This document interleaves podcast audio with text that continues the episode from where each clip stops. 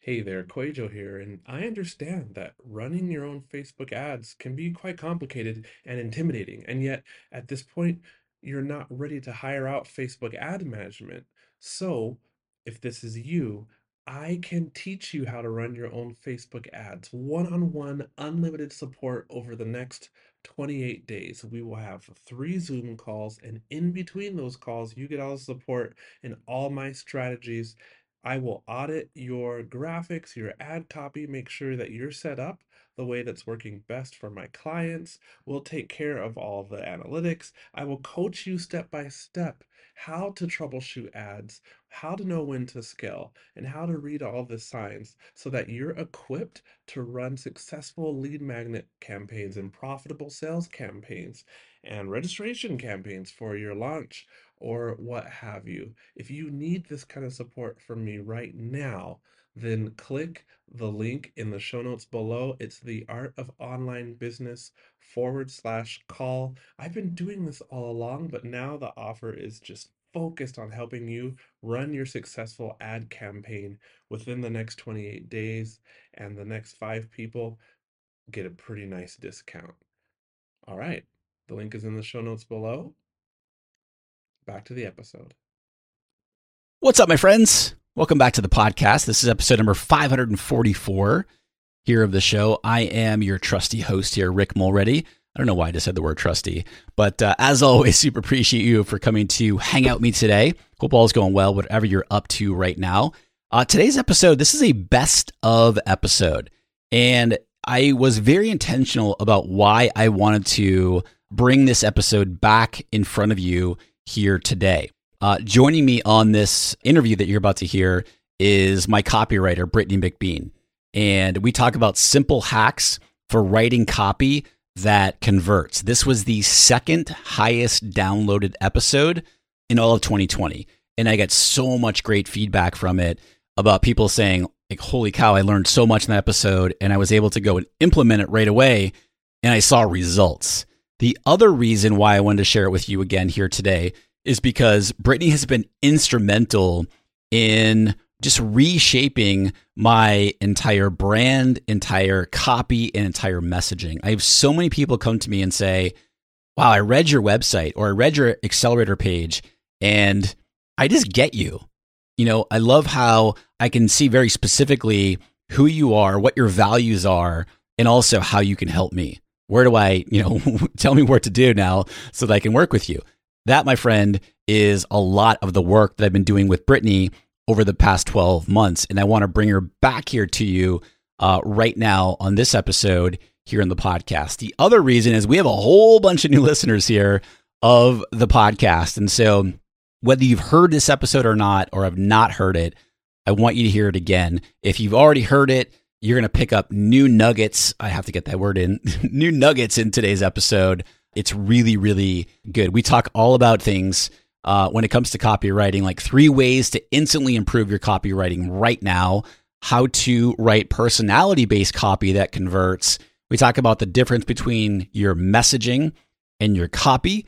We talk about how to balance sharing personal things in your life through your copy with marketing your business that's always a balance that so many people, so many of us are trying to find balance in, and a whole lot more that uh, we dive into here today with Brittany McBean. Now, before we do, before I cue that music, I want to let you know that we are currently accepting applications for my accelerator coaching program. This is a one on one coaching, group coaching, and mastermind experience for more advanced online course creators and online coaches. You're already doing at least seven to 8K per month in revenue from your online business and you're looking to scale without working more hours. Basically, what we help you do is improve your profit. So, more profit, more impact with less hustle, because that is what it's all about, right? So, if you're feeling overwhelmed in your business, you're likely doing all the things, you're not really sure what next steps to be taking in your business to streamline your systems and processes, your sales and marketing,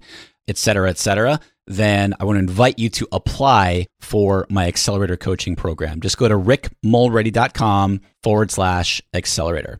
All right, now we will cue the music and dive right into it with Brittany McBean.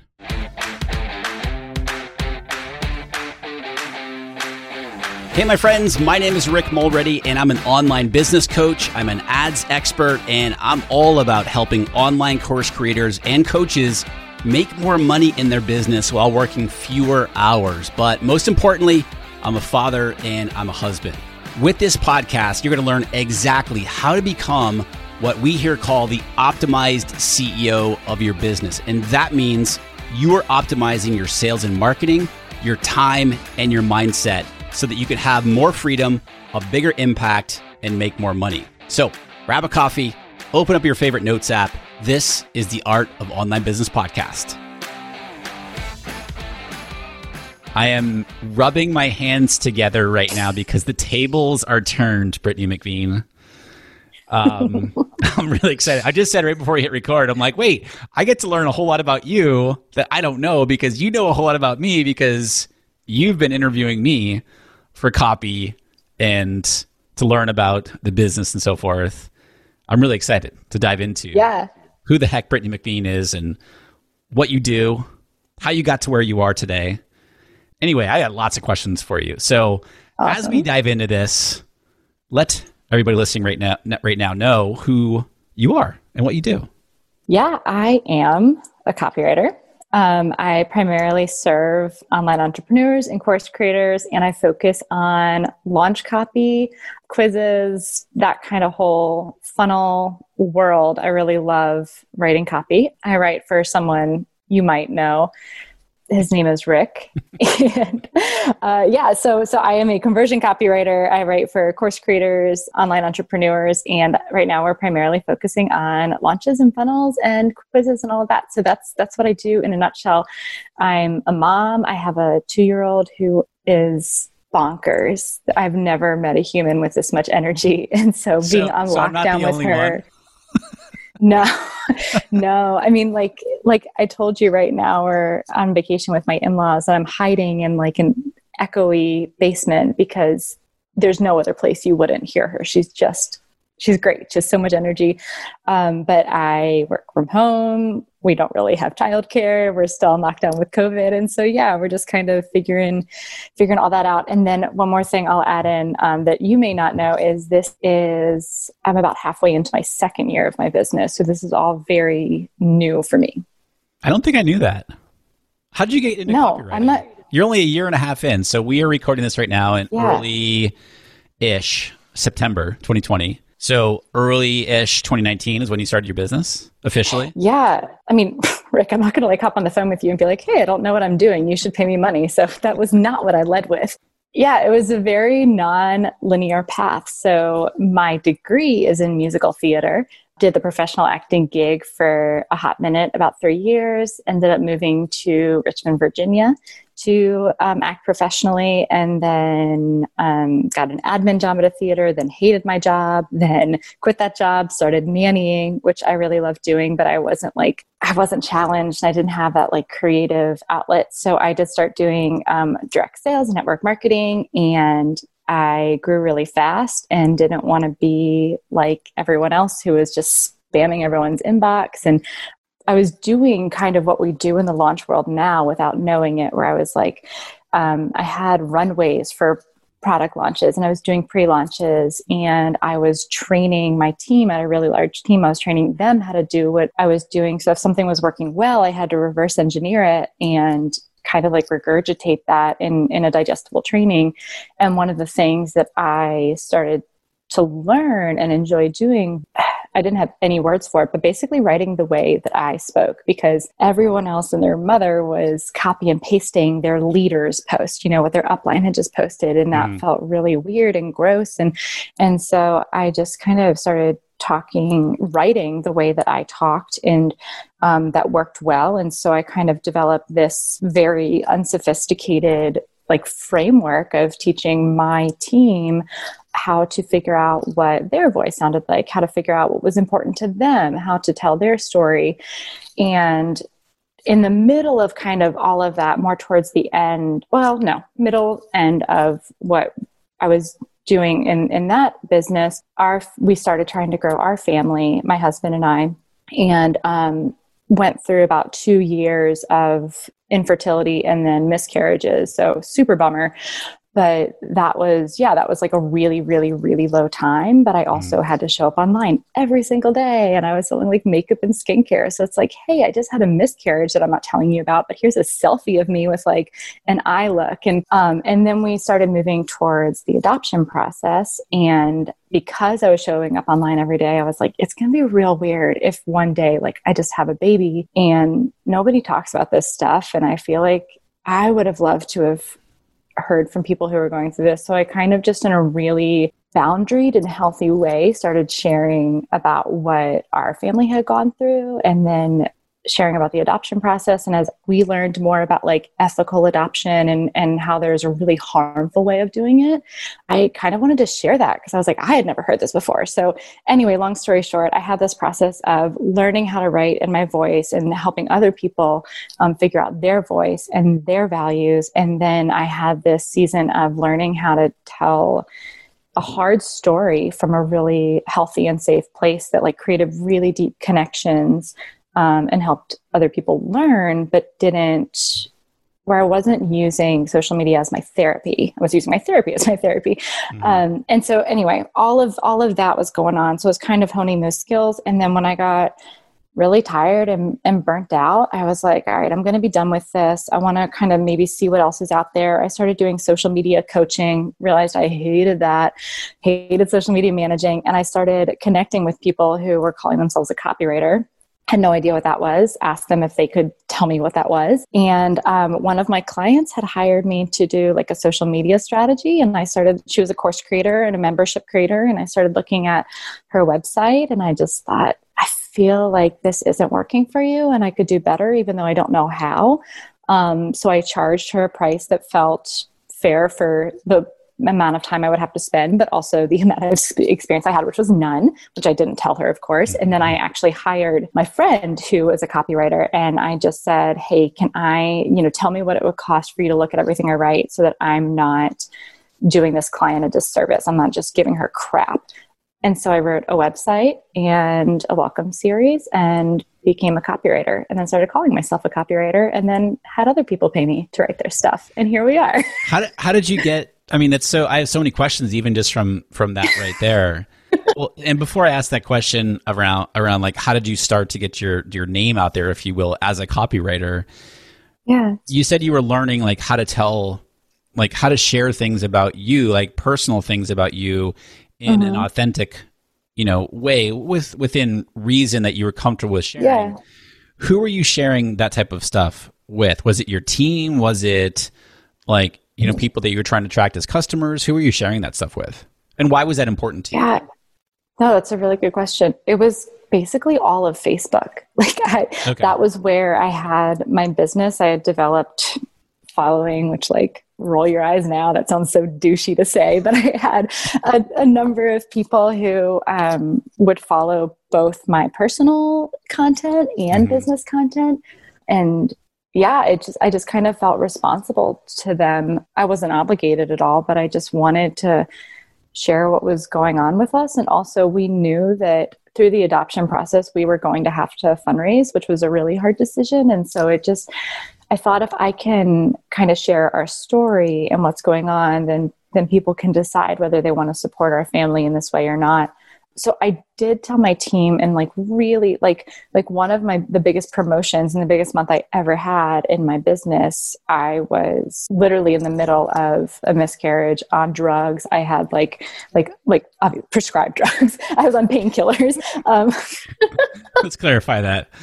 Sorry. Yeah let's clarify. I was on prescription drugs taking yeah. the appropriate amount but I was it was the end of the month and I was running for this big goal and other people who were not on my team who didn't benefit from me at all like literally stepped in, led my team there. We had this big month. And so I let them know what was going on. And um, yeah, I guess it just felt really important to me for a lot of reasons. One, because first, there weren't a lot of women that I knew who talked about this stuff. And when I started experiencing these losses, all of my friends were like, oh, yeah, that happened to me too. And I was like, well, why didn't you tell me? That would have been really nice to know, like, or at least have someone to call and say, like, hey, what what should I expect here? Or have you ever felt like this?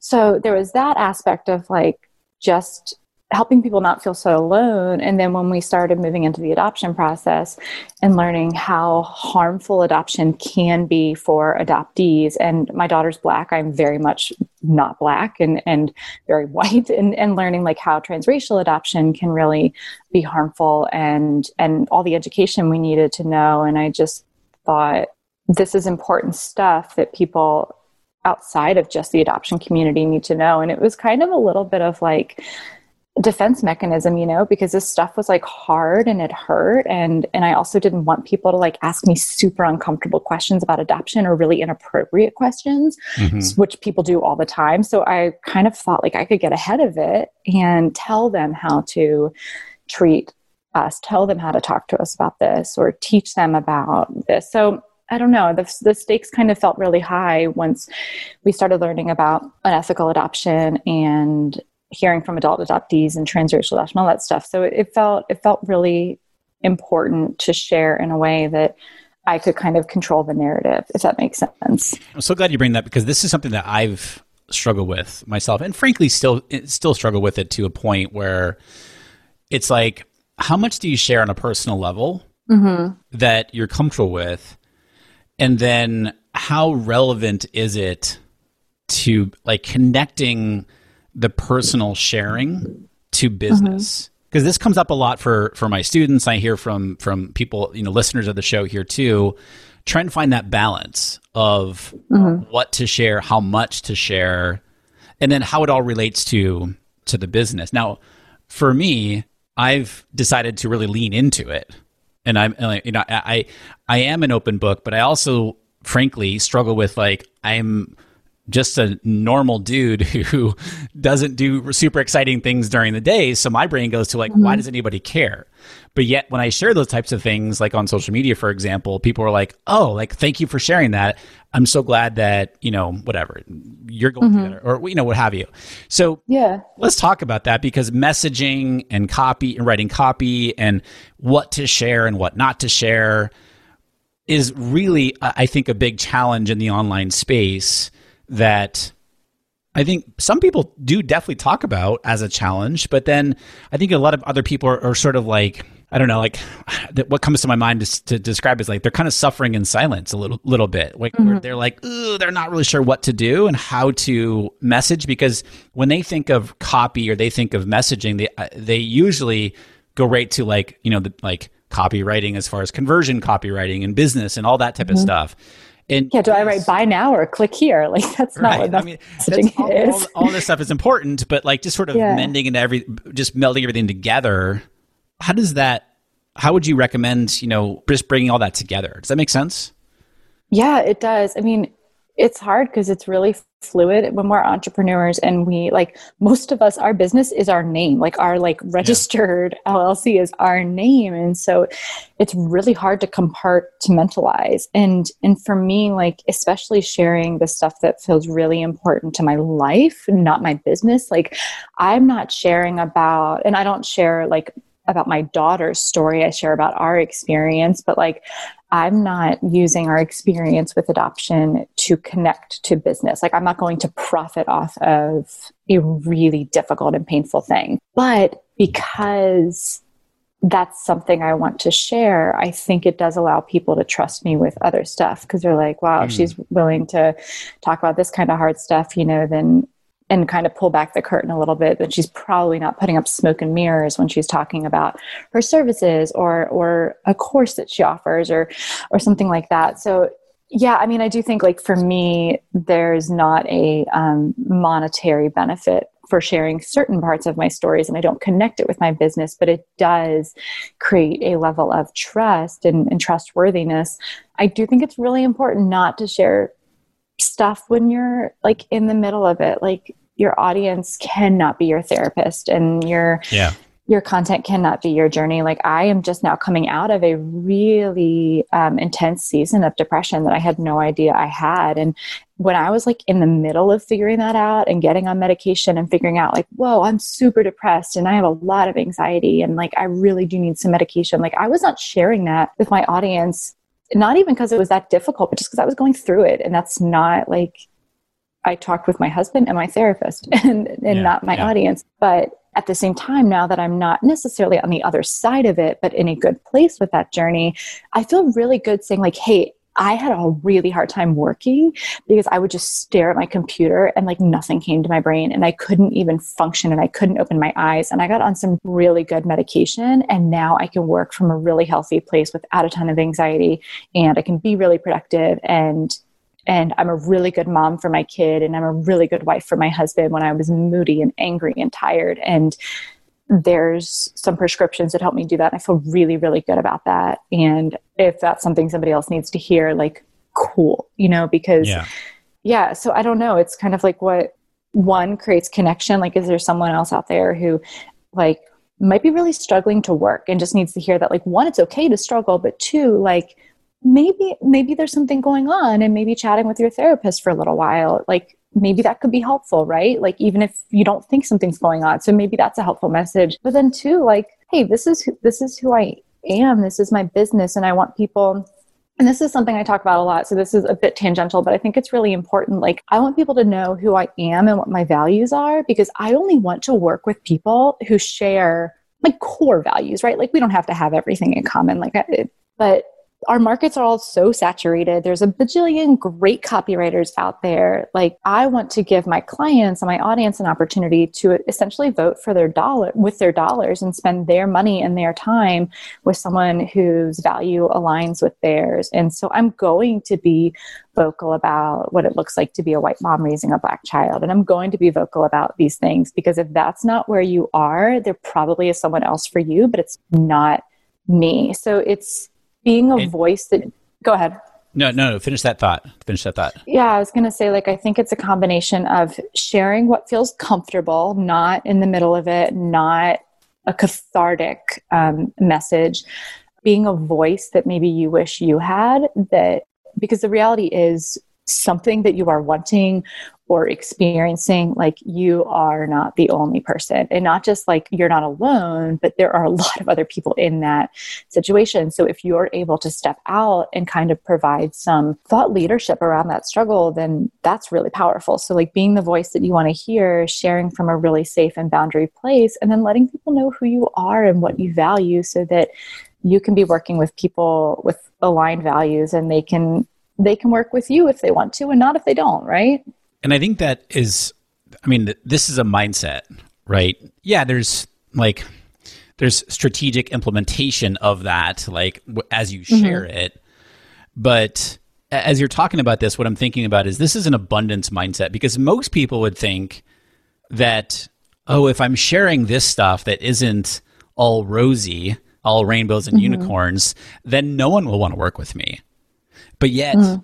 what we're talking about here is frankly the opposite of that is if i'm being authentic to myself and like hey this is me and this is what i do and oh yeah i'm really good at helping that i, I can help you just like you just said you're attracting the people that relate to you as a person your mm-hmm. values your and, and what you're trying to do in the world with your business but also with your life as well and so the abundance mindset there is like, hey, there's plenty. There's this is not limiting the number of people that I can work with. This is, a, in fact, the opposite of that. I'm going to attract. There's a whole bunch of people out there that I can attract to my. And this isn't why you're doing it per se, but like you're being authentic and you're sharing your values and what's important to you and your struggles and how you get through it and all that stuff. And you're attracting people to you based on those things. So it's an abundance mindset rather than limited thinking.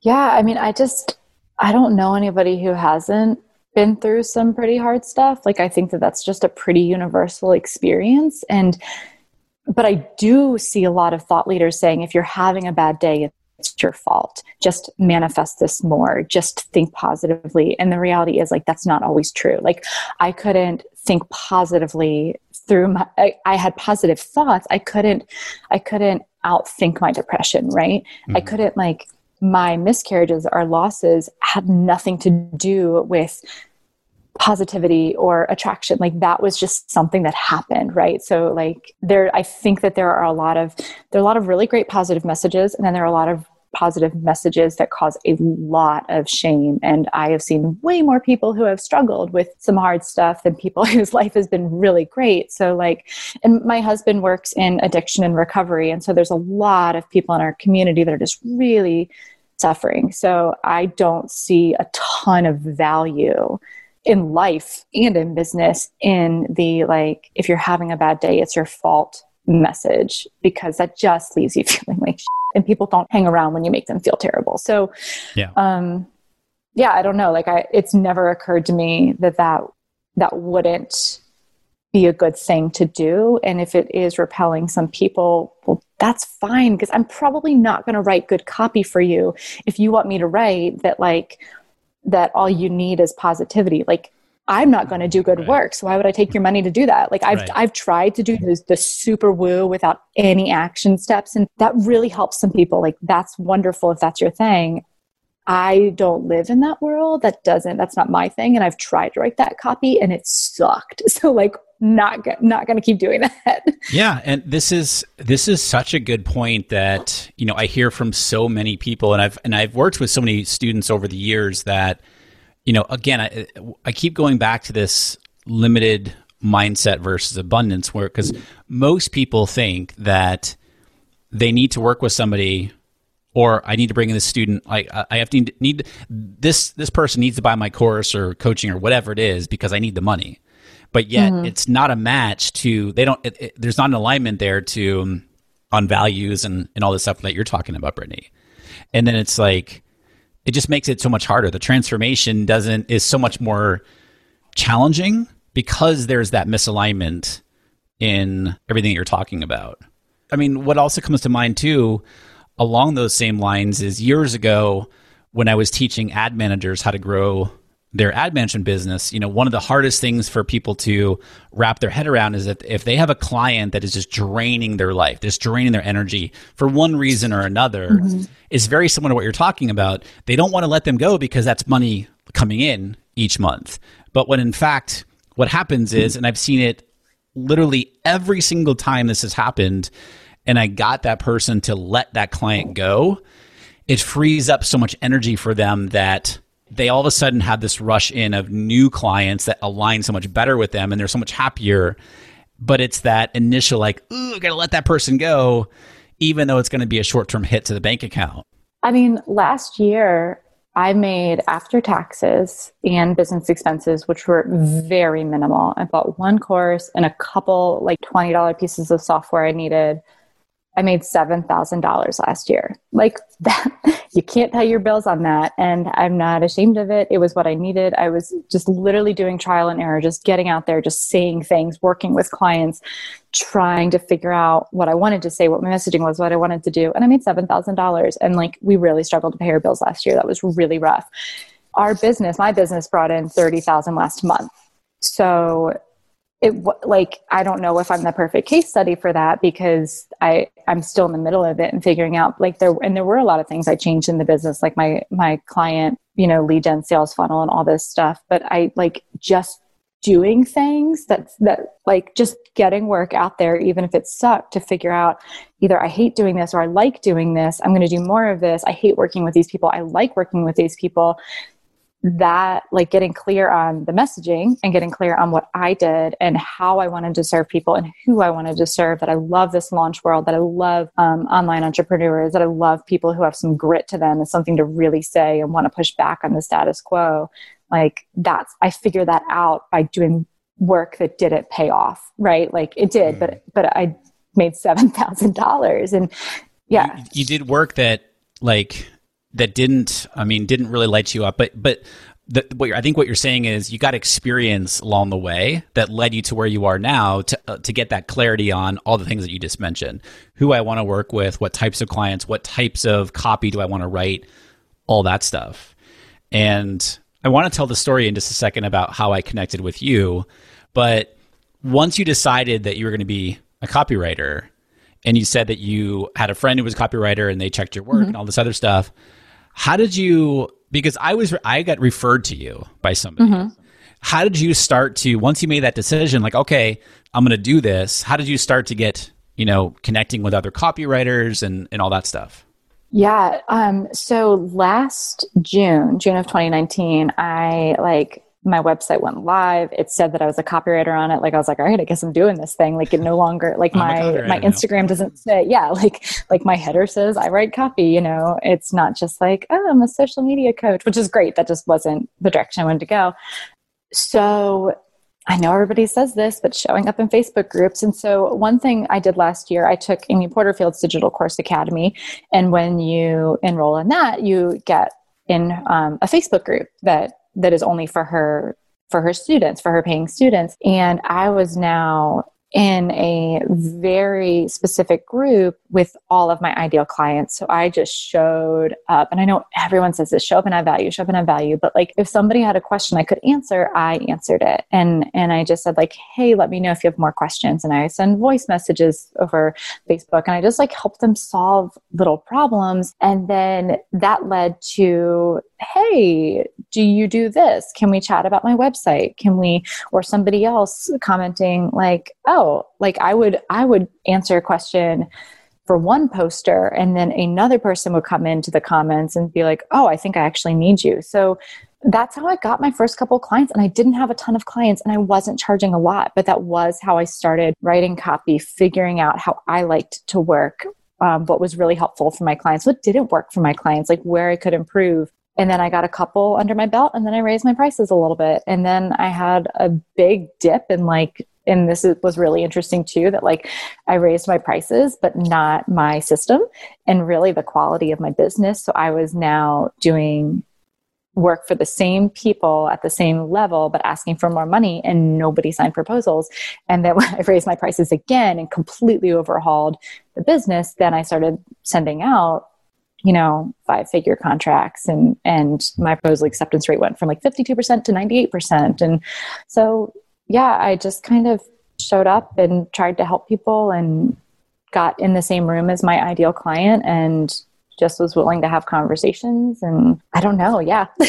I, I just want to pause real quick and just let for for all of you guys listening right now what brittany just said you know it we throw it around a lot right? Like surround like get into where your where your ideal customers are and it sounds cliche just like brittany said like start adding value be a resource for them and Brittany's a perfect example of how the business started to take off after that. And if you're in the very early stages of your business, once you get clarity on who you want to serve, again, I sound like a broken record, but deciding, you know, who being clear on who you want to serve, how you serve them specifically, and then getting into communities, surrounding yourself, especially here in COVID times, we're doing it virtually. Get into Facebook groups, uh, just surround yourself with your ideal clients you get there's so many benefits to it brittany as a copywriter you got to see the language that they were using you got to see mm-hmm. their problems their challenges and now you're having conversations with them there's so many benefits to that because then you can use that copy in your emails and your ads and your landing pages and your sales page whatever all that stuff and so how did you start to connect with i want to go back to in a second so please mm-hmm. remind me i want to go back to what you said like i started charging more but i didn't have the infrastructure mm-hmm. to support it. So I want to go back to that. So you're you're making connections with your ideal customers. How did you start to connect with other copywriters? How did you get on the radar of other copywriters? Because I was referred to you by another copywriter. Yeah, um, and actually, the copywriter who referred you to or me to you connected us. I've never met. Don't know her from Adam.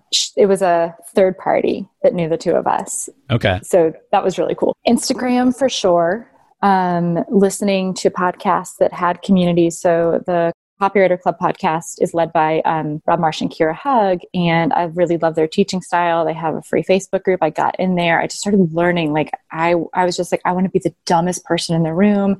For sure was, and just got in there and, and tried to figure out like what this copywriting thing was, so that when I had that sales call with a client, I could come at it from a place of confidence and not like, oh, I've never done this before, or oh, this is only my second website, or oh, I just raised my prices. You're my first one. It was like, oh, I typically do this and this and this because that's what somebody in, in a Facebook group said to do. So I was like, I'm going to try that out. Right.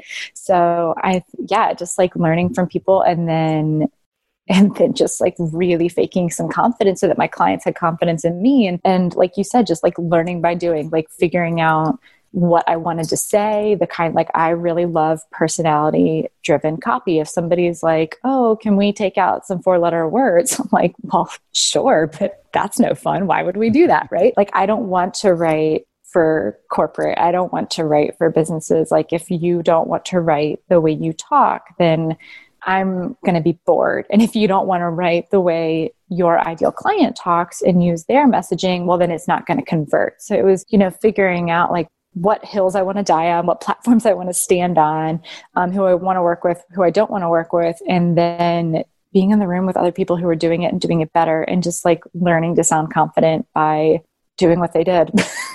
Does that make well, sense? Yeah, totally. And I, I want to get in more of the story of us connecting and your business growth and all that stuff. But mm. talk real quick about as you, as you mentioned, because I think this is a great lesson for so many people listening right now. Is like at, you raised your prices, but you didn't have the infrastructure in place in the business to really support it. What did that mean for you, and what did that look like? Yeah, so quick and dirty. Like when I first started my business, social media, and the transition to copywriting, like it was like someone would send me an Instagram DM and we would hop on a call, right? And I didn't even know the word sales call, but we would hop on a sales call. And um, they would tell me what they wanted. I would tell them what I think they needed. And then I would send them a proposal, right? And like the very first proposal I sent out was sent in a Google Doc. It was typed up, it was professional, but it was in a Google Doc. Um, and that's how I did it for a little while and then raised the prices. like no proposals were accepted and then i was like my my system doesn't give my clients the confidence that i'm driving this ship that they're going to be taken care of that i know what i'm doing even though like I didn't, but I did. Like I really knew that the work I was doing was good and I could be better. So um, I started implementing like really a, a sales funnel where you know, yes, a client inquires through the website, but they also have to fill out a form that kind of lets them know, like, if we're going to get on a call together, I need to know these things about you, and you need to know these things about you, right? So if they don't, then then they're not a great fit, and then I would love to refer them out. I want to be a, a source for them, um, but they have to go through this process, and then they get you know they get a magazine of services so that they can look at my prices and that's very intentionally written in the way that i write. So if you don't like reading this then maybe maybe we're not a great fit. And if those prices blow your mind then then maybe we're not a good fit. And then you can book a call for me if that feels good. And then i have a very specific like sales call like template that runs really organically. But you know and then then what does that look like? Then taking that client through like okay i'm going to send your proposal and telling them what what i think they need like reflecting to make sure that i heard their goals but then letting them know like i'm going to bring you the strategy. You're not paying me to write your words. You're not telling me what to write. You're telling me what your goals are. I'm giving you the strategy and the conversion copy to reach those goals. And so the proposal reflected that. And i spent like eight hours building out a proposal template that now i spend an hour on every proposal but but I, I spent a lot of time letting my clients know like this is how that's going to go this is what you can expect and this is what i'm bringing to the table. I mean my proposal is like four five six pages long something like that. Mm-hmm. but yeah i mean it was kind of building out that really long funnel but that helped create expectations and confidence in me while also putting on display what i do best which is write. So i was like how many writing materials can i get in front of them? And i've had people say like like Rick, you're like one of the hi- the like highlights of my career. Like I almost cried when I read it in the um, onboarding questionnaire that I have. It says, you know, like what copy do you like? Because I want to get a feel for their style. Like it doesn't have to be my style. And you wrote like the only example you gave of copy that you wanted to read. You said you said you liked my website. Oh yeah. No, yeah, you said yeah, I really like your website, and I I like that was a big moment for me, you know, like anyway, anyway, so it not about me, but but yeah, like having an opportunity to audition for them, for my clients, and giving them a lot of confidence. Um, and, you know, my proposal has testimonials in it. It has stuff that, like, you can't go through my client sales funnel and think, oh, she's never done this before. Even yeah. if I haven't, like, you can't, you know? So, mm-hmm that did that answer the question yeah for sure yeah you mentioned that your success rate i guess people taking your mm-hmm. proposals went from like 50 something percent to 98 percent and yeah. a lot of what you're talking about there qualifies them before they even get to that point. point and i think there's a great lesson here whether you know, whether you guys listening are booking sales calls from a webinar or from whatever it is, like it's that qualification process that can, you know, the numbers that apply, if you will, to work with you might go down, but the quality is going to go way up and you'll close more of those people, which counteracts the, the number, like the quantity coming through. And the, and the idea is like, as long as you can support it from an infrastructure place, start, you know, system in your business, the idea is like, all right, let's increase the qu- quantity and the quality to close more. Mm-hmm. And I mean, it's anecdotal. Like most of that is automated too, which makes a big difference. But yeah. like I set that system up when I had zero clients. Like, yeah. Rick, I made probably $1,500 between January and June. And we've brought in almost 40K since June. Like, I set up that proposal at the, or that system at the first half of the year when I had no clients so it wasn't like, oh, I have so many people coming in the door. I better weed some of them out. It was yeah. like, I want to play with the big boys and girls. I want to, I want to be up there. So how can I prove to my clients that I'm art, that I am? So I think this is another way. And I want to, I do want to get to, you know, just from some tangible tips and strategies for how people can write better copy and the messaging part. We've talked a lot about messaging so far, even if, We've talked a lot about me, and so now we need to talk about well, your audience.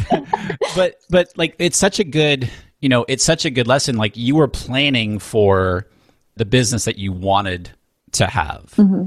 right? And where was I going with this thought? And now you have we you know we started working together and what jumped out and i didn't know you when we first you know because when we get connected i was like i have no idea who this person is. So i have I been dying site. to ask you yeah like i want to know why you hired me so i'm very curious. Um so i hired you for i checked out your site and i truly did like the way that you wrote. And i i saw myself in like hmm how I try to communicate in the way that you were writing on your site.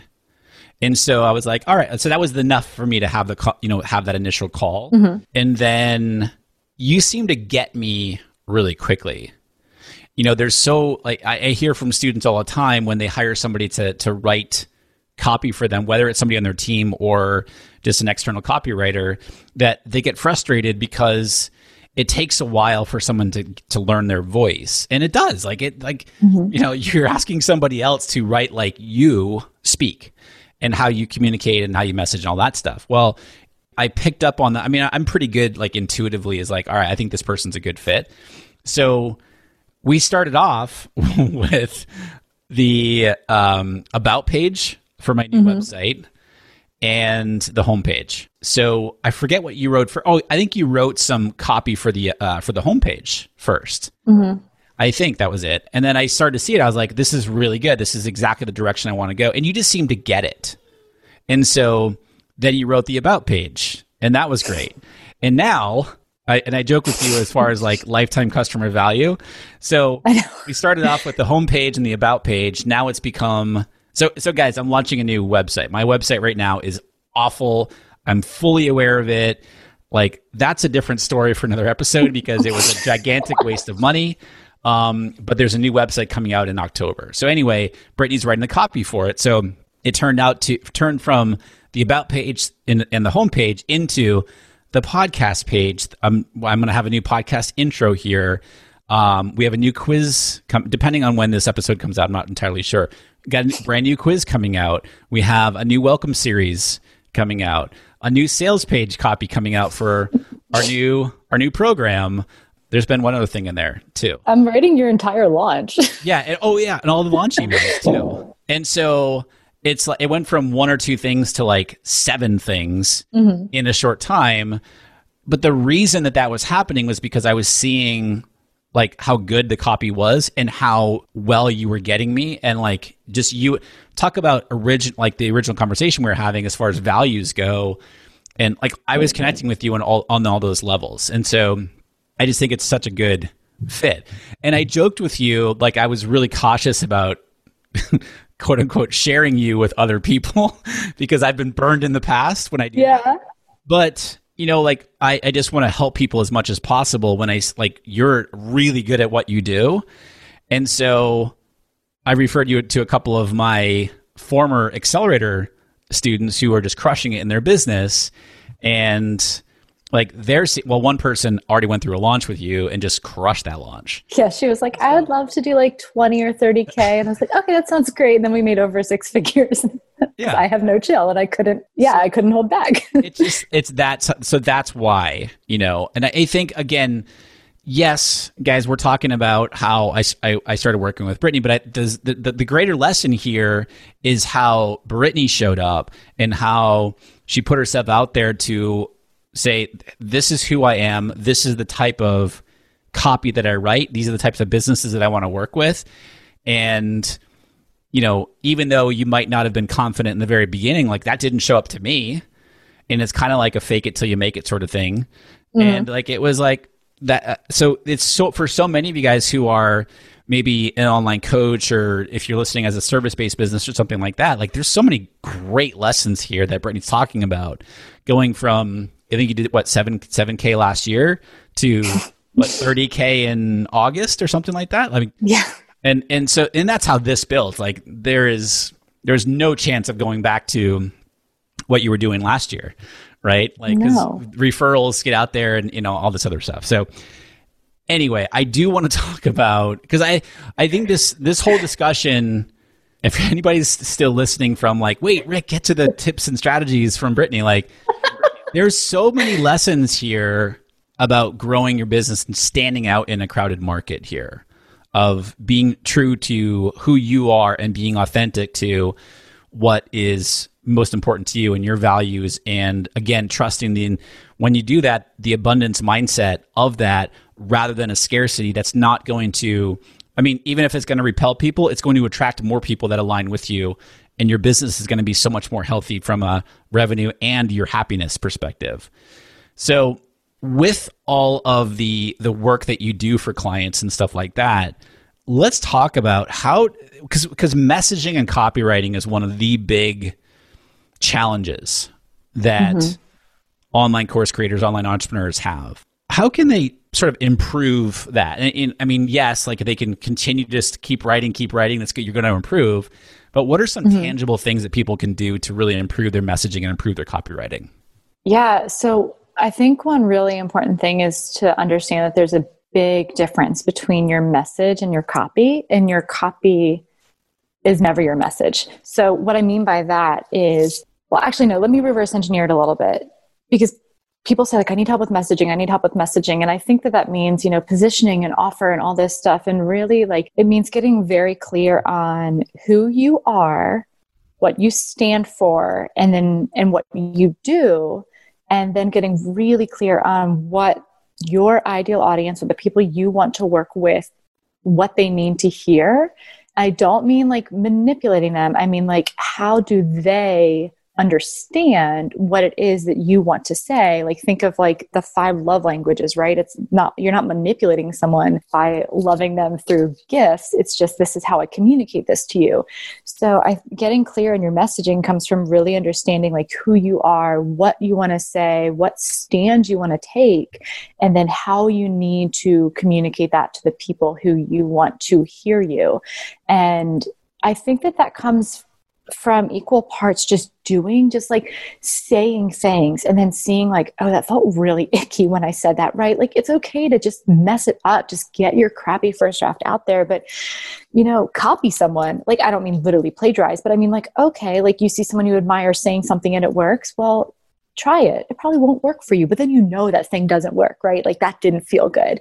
Um, but when you say something that comes from a place of whatever like that when people really respond to it okay put a pin in that. So it is figuring out like what do i really like talking about? What do i really want to say? What do i disagree with with other people in my industry? That is a big one. And it's not about being super negative and comparing or trashing but just like what are other people saying that I am not down with. And that was kind of what we talked about. Like, I, there's a lot of, to use a buzzword, toxic positivity. And I was like, yeah, no, I'm not gonna, I'm not just gonna not say that. I'm gonna straight up say, like, hey, that sucks. Like, if you're going through something and somebody, somebody just said it to you, like, that sucks, right? So, like, knowing what you're not saying, knowing what you are saying by just doing, by seeing what people resonate with, seeing what feels good, and continuing to do the work and just like, okay, do I want to keep niching down? Do I want to keep getting more specific? Everyone freaks out about their niche. Sure, pick a lane, right? But like you can change lanes. Just don't change lanes every five seconds. Just start doing something and see what feels really good and get more narrow about how you help, how you like the exact outcome that people, the solution that they get, or sorry, yeah, the solution they get from working with you, who you like working with, all these different things. But then the most, so that's really, really important. And that's going to be a little less wavering. You might pivot, you might, you know, but like stick your flag in that sand and just stay there, right? But then you need to be listening, like with with tuned up ears to your people because you are not going to come up with your copy. You're not going to come up with your offers. You're not going to come up with solutions to people's problems in your head. That is not where money gets made. That's not where solutions happen. Like you find solutions by listening to their problems. I think Seth, Seth Godin said, like, don't find customers for your products find products for your customers. And that's mm. what it is. Like you need to be in the trenches listening. If you want to um, help someone set up the tech for their sales funnel right but you're the people that you want to work with they're at the beginning stage of their journey. Maybe they just took b school maybe they just took dca maybe they just took foundations and like all right i got to get this this set up.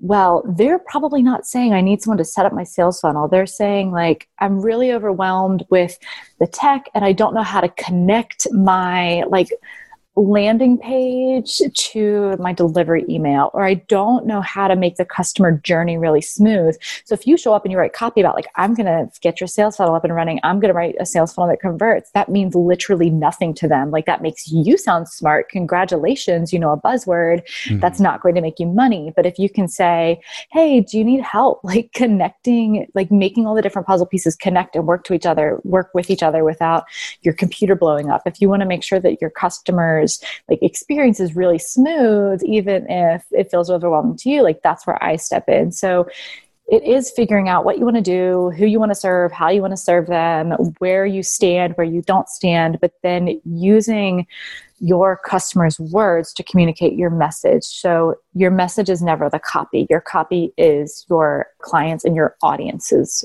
words, mm. their problems, their objections, their hesitations, the solutions they want, their goals. Like that is the copy. The copy is their words. It's never your message. So if I want to communicate to someone like, I'm going to help you or I believe in a really simple business model. Well, I'm the copy isn't I believe in a really simple business model, right?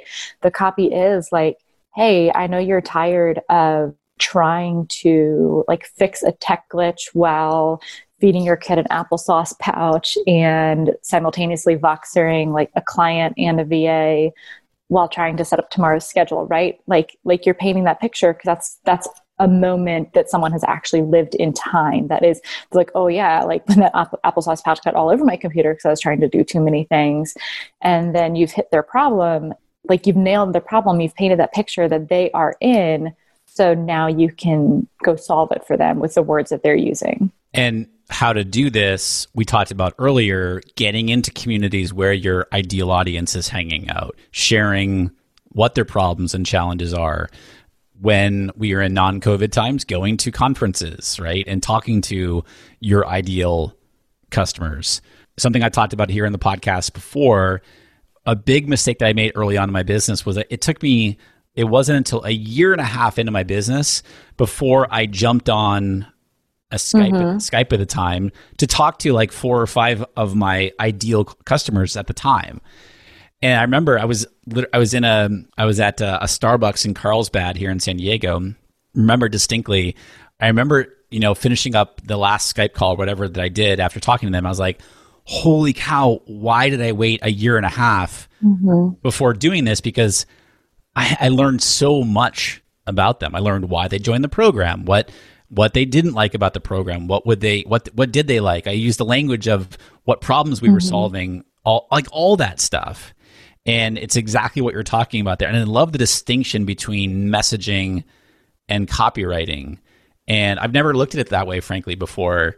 And it's we tend to overcomplicate writing copy you know mm-hmm. like from an ads perspective people are always like I, am I'm, I'm I'm not a copy I, am not a, a copywriter for ads. Like, well, I'm not I'm not a good copywriter, but it's just like you know. And I like to say like, what would you say to your ideal to, to your ideal audience if you were sitting down for coffee with them?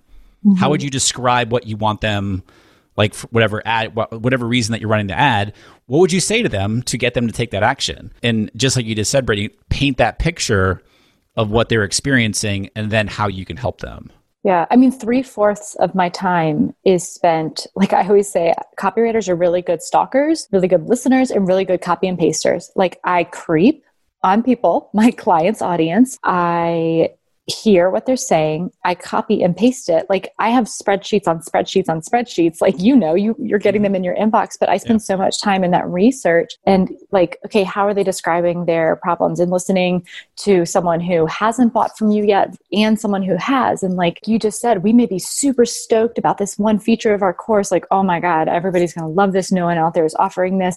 But then you start asking people why did you buy my course? And they're like oh that one bonus you had for that one day was like the most amazing thing that's the thing i'm looking for well you got to swallow your pride and stop talking about that feature you're super stoked about because they don't care that bonus is now a big part of your copy, right? Like that's the thing that mattered to them. So it is listening, it is copy and pasting, it is using like like I'm not telling you, oh, listen for somebody making a joke about the applesauce pouch spilling in their computer and then go writing the copy of like, oh, it's really overwhelming when you're trying to be a parent and work at the same time no you are writing because an applesauce pouch just got spilled in your computer. Like you are you are literally copy and pasting the words that they've used to describe a situation and to paint a picture that is so clear that like it could be acted out in a movie right? So the research the research is where the money is. Like you don't know what to write.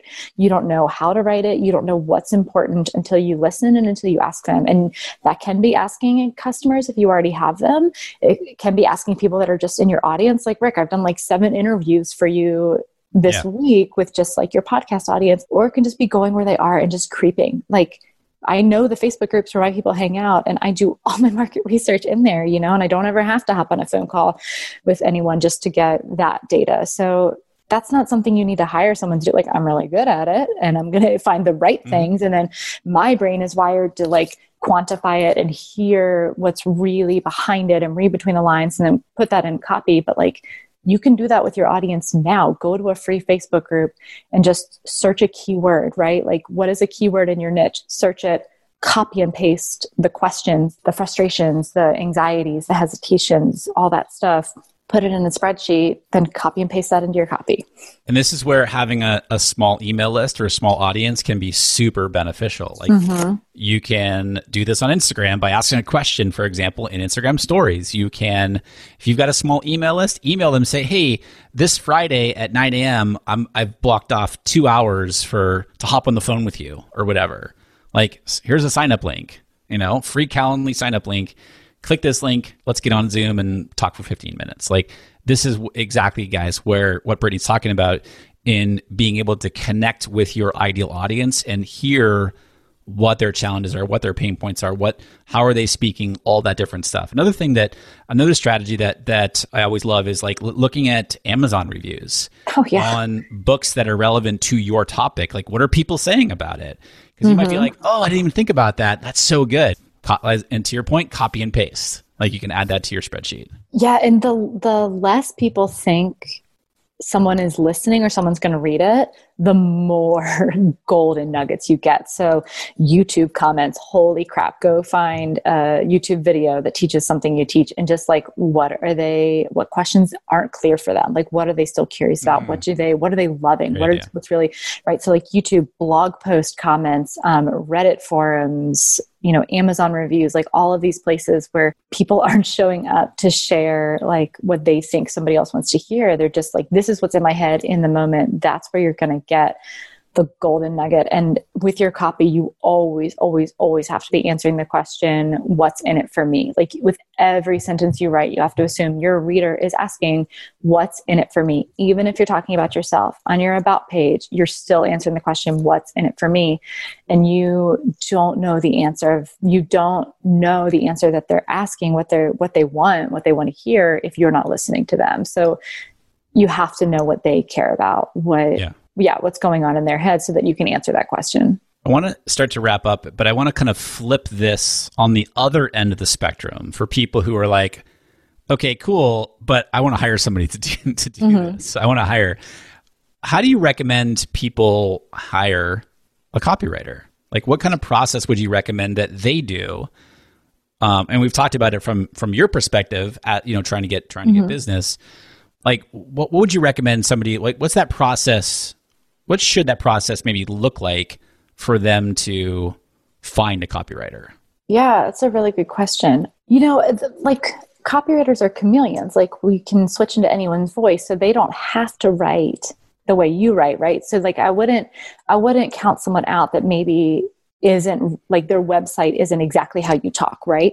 But I do think like seeing that what's important to you is important to them like and i don't mean like big life values. Like i said like for me like my clients want the number one thing i hear is it just needs more me. Like i just need it to sound like me. I want me. And so they're asking for personality. They're asking for their personality. So i'm very clear that i write personality based copy and that converts like it's not just fun to read it converts and, and so it's yeah just do they do like figuring out what's important to you what's the most important you know and if if the answer is just to save you time I would encourage you to dig deeper because number one, no service provider wants to hear that like they're just a robot for you. They're just an assistant, like that they don't bring anything to the table. But yeah, when I write for you, you're not going to have to write all your copy and I'm going to save you hours and hours and hours. But like I'm going to help you reach your goals in a way that you couldn't.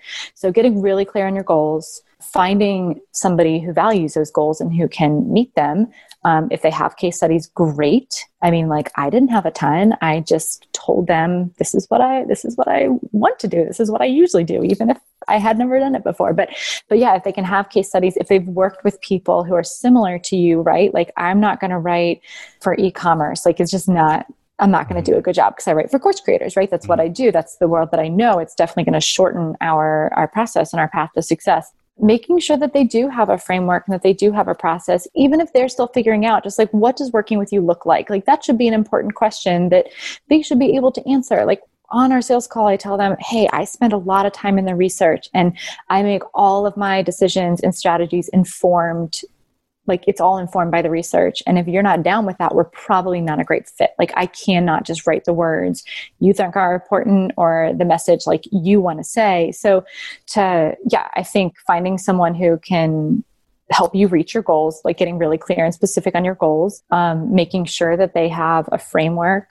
that that works for you and that you guys both understand the vision and the um, the objective of working together and that you're on the same page and then someone who can who can hit deadlines. And and i really think the most important thing is you want to make sure that you are heard like that they get you and your message and your business and what you're doing and your goals and if they don't that they're going to continue asking questions because i in every sales call i try to reflect back to my clients it sounds like this is what you're wanting. And I go big picture. I talk goals. I don't say like you want four emails. I say it sounds like this is what you've experienced in the past. And I ask them what didn't work for you, what did work for you. It sounds like this is what what is important to you. It sounds like these are the goals. This is what I recommend. Does that like did I hit the nail on the head? Am I missing something? And then I also reflect that back to them in an email as soon as we get off the sales call, so that when I go write the proposal, I just copy and paste that email. Like I I make sure that they know I have heard them. And that if I didn't hear them, it's either because we're not a great fit or I haven't asked enough clarifying questions. So I need to continue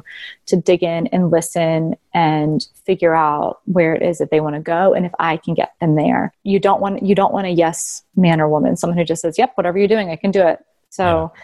and you also the only other thing I'll add, sorry, that was a lot of things because I didn't I didn't have a very structured answer. I would say you do want a copywriter who's going to do strategy. Like you should never be telling your copywriter, I need four emails. And if you if you think that's what you need, like have I mean, you're a smart marketer. Like you if you got your business to the point where you can afford a copywriter, you're doing something right. Like it doesn't mean that we know everything, mm-hmm. but you know, copywriters are strategists and they are marketers and and I would say you need to trust them, but also ask them, like, hey, this is your job is to figure out what moving pieces go where and what we need and when and how and what. So, yeah, I think those are. I think that's a really important distinction there because most people think of, I mean, better or worse, like for copywriters, like I need four emails, like you mm-hmm. just said.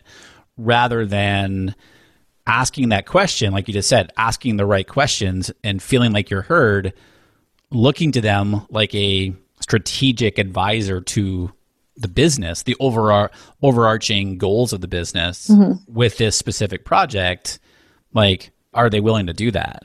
Mm-hmm. that is it. That can be a really black and white. Like, all right, you know what? This is not. This is not a good fit. Like, all right, because you, you're just like, all right, I'll write four emails with whatever you want. Maybe that's not the right thing. Yeah, not the, yeah, not the right fit.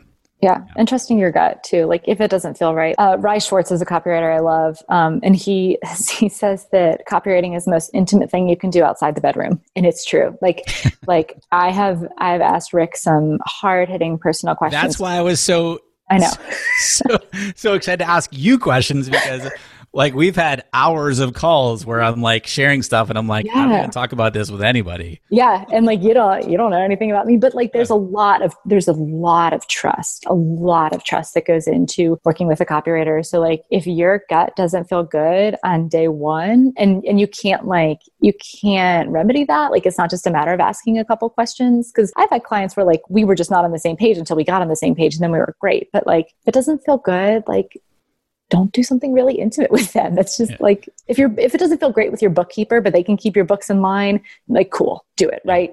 Don't do that with a copywriter. yeah, that's, I think that's a good place to to, to wrap up. if, it if, it doesn't, feel good, do not continue that process with the with the copywriter. So there's going to be a lot of people that want to connect with you um, and learn more about you, maybe t- maybe to work with you. What's the best place for them to do that? For them to connect with you? Yeah, I show up the most for the people on my email list. So I would say get on there. We'll do a, a copy freebie at brittanymcbean.com forward slash Rick. And it will be really good and you're going to love it. And I don't know what it is yet, but it's going to be brilliant and amazing. And it's going to solve all of your copy, messaging, personality problems. So go to brittanymcbean.com forward slash Rick. Promise. I know. That's the thing. You make a big promise and you have to do it. That's that's my strategy. Wait, this is um, going live tomorrow. Cool. I'm just, I'm kidding. Great. Done. BrittanyMcBean.com forward slash Rick. Yep. Okay. And I'm, I'm on Instagram too, but really like when I show up, when it comes to giving away information and freebies and sales and discounts and pre-sales, like I show up for my email list first and yep. foremost. So that's cool. where you want to be. Awesome.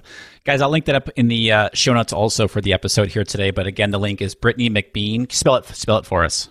Uh, B R I T T A N Y, and then M C B as in boy, E A N. Okay. BrittanyMcBean.com forward slash Rick. Brittany, thank you so much. This is like, like I told Brittany coming into this interview here, I said, Hey, I start with a blank Google Doc in front of me. This is like us sitting down for coffee. I have no idea where this is going to go, but we covered a lot of really cool, interesting things that can really help a lot of people on a lot of different levels in their online business. So thank you for sharing all that stuff. Appreciate it. Thanks for having me on. This is a huge honor, man. Hey, as I mentioned at the top of the show, if you're an online course creator or you're an online coach and you're already averaging at least seven to 8K per month in revenue from your online business and you want to scale, however, you're already feeling the overwhelm. You're likely doing all the things in your business right now. You're likely feeling burnt out or heading towards burnout. You're not really sure what next steps to be taking in your business in order to take it to the next level. Well, that, my friend, is exactly what we help you do inside of my accelerator coaching program. This is a one on one group coaching and mastermind experience all wrapped up into one, if I do say so myself, amazingly effective coaching program. Okay. And so, what we're all about in helping you do is increase your profit, increase your impact with less hustle because more hours working does not equate a more successful business. Okay. So if this sounds like something that you want to get into, that you'd like my eyes on your business as well as my team, then I want to invite you to go check out and apply. It's application only. Go to rickmulready.com forward slash accelerator. All right, my friends, as always, thank you so much for tuning into the show. Super appreciate you. Until the next time, be well, my friends, and I'll talk to you soon.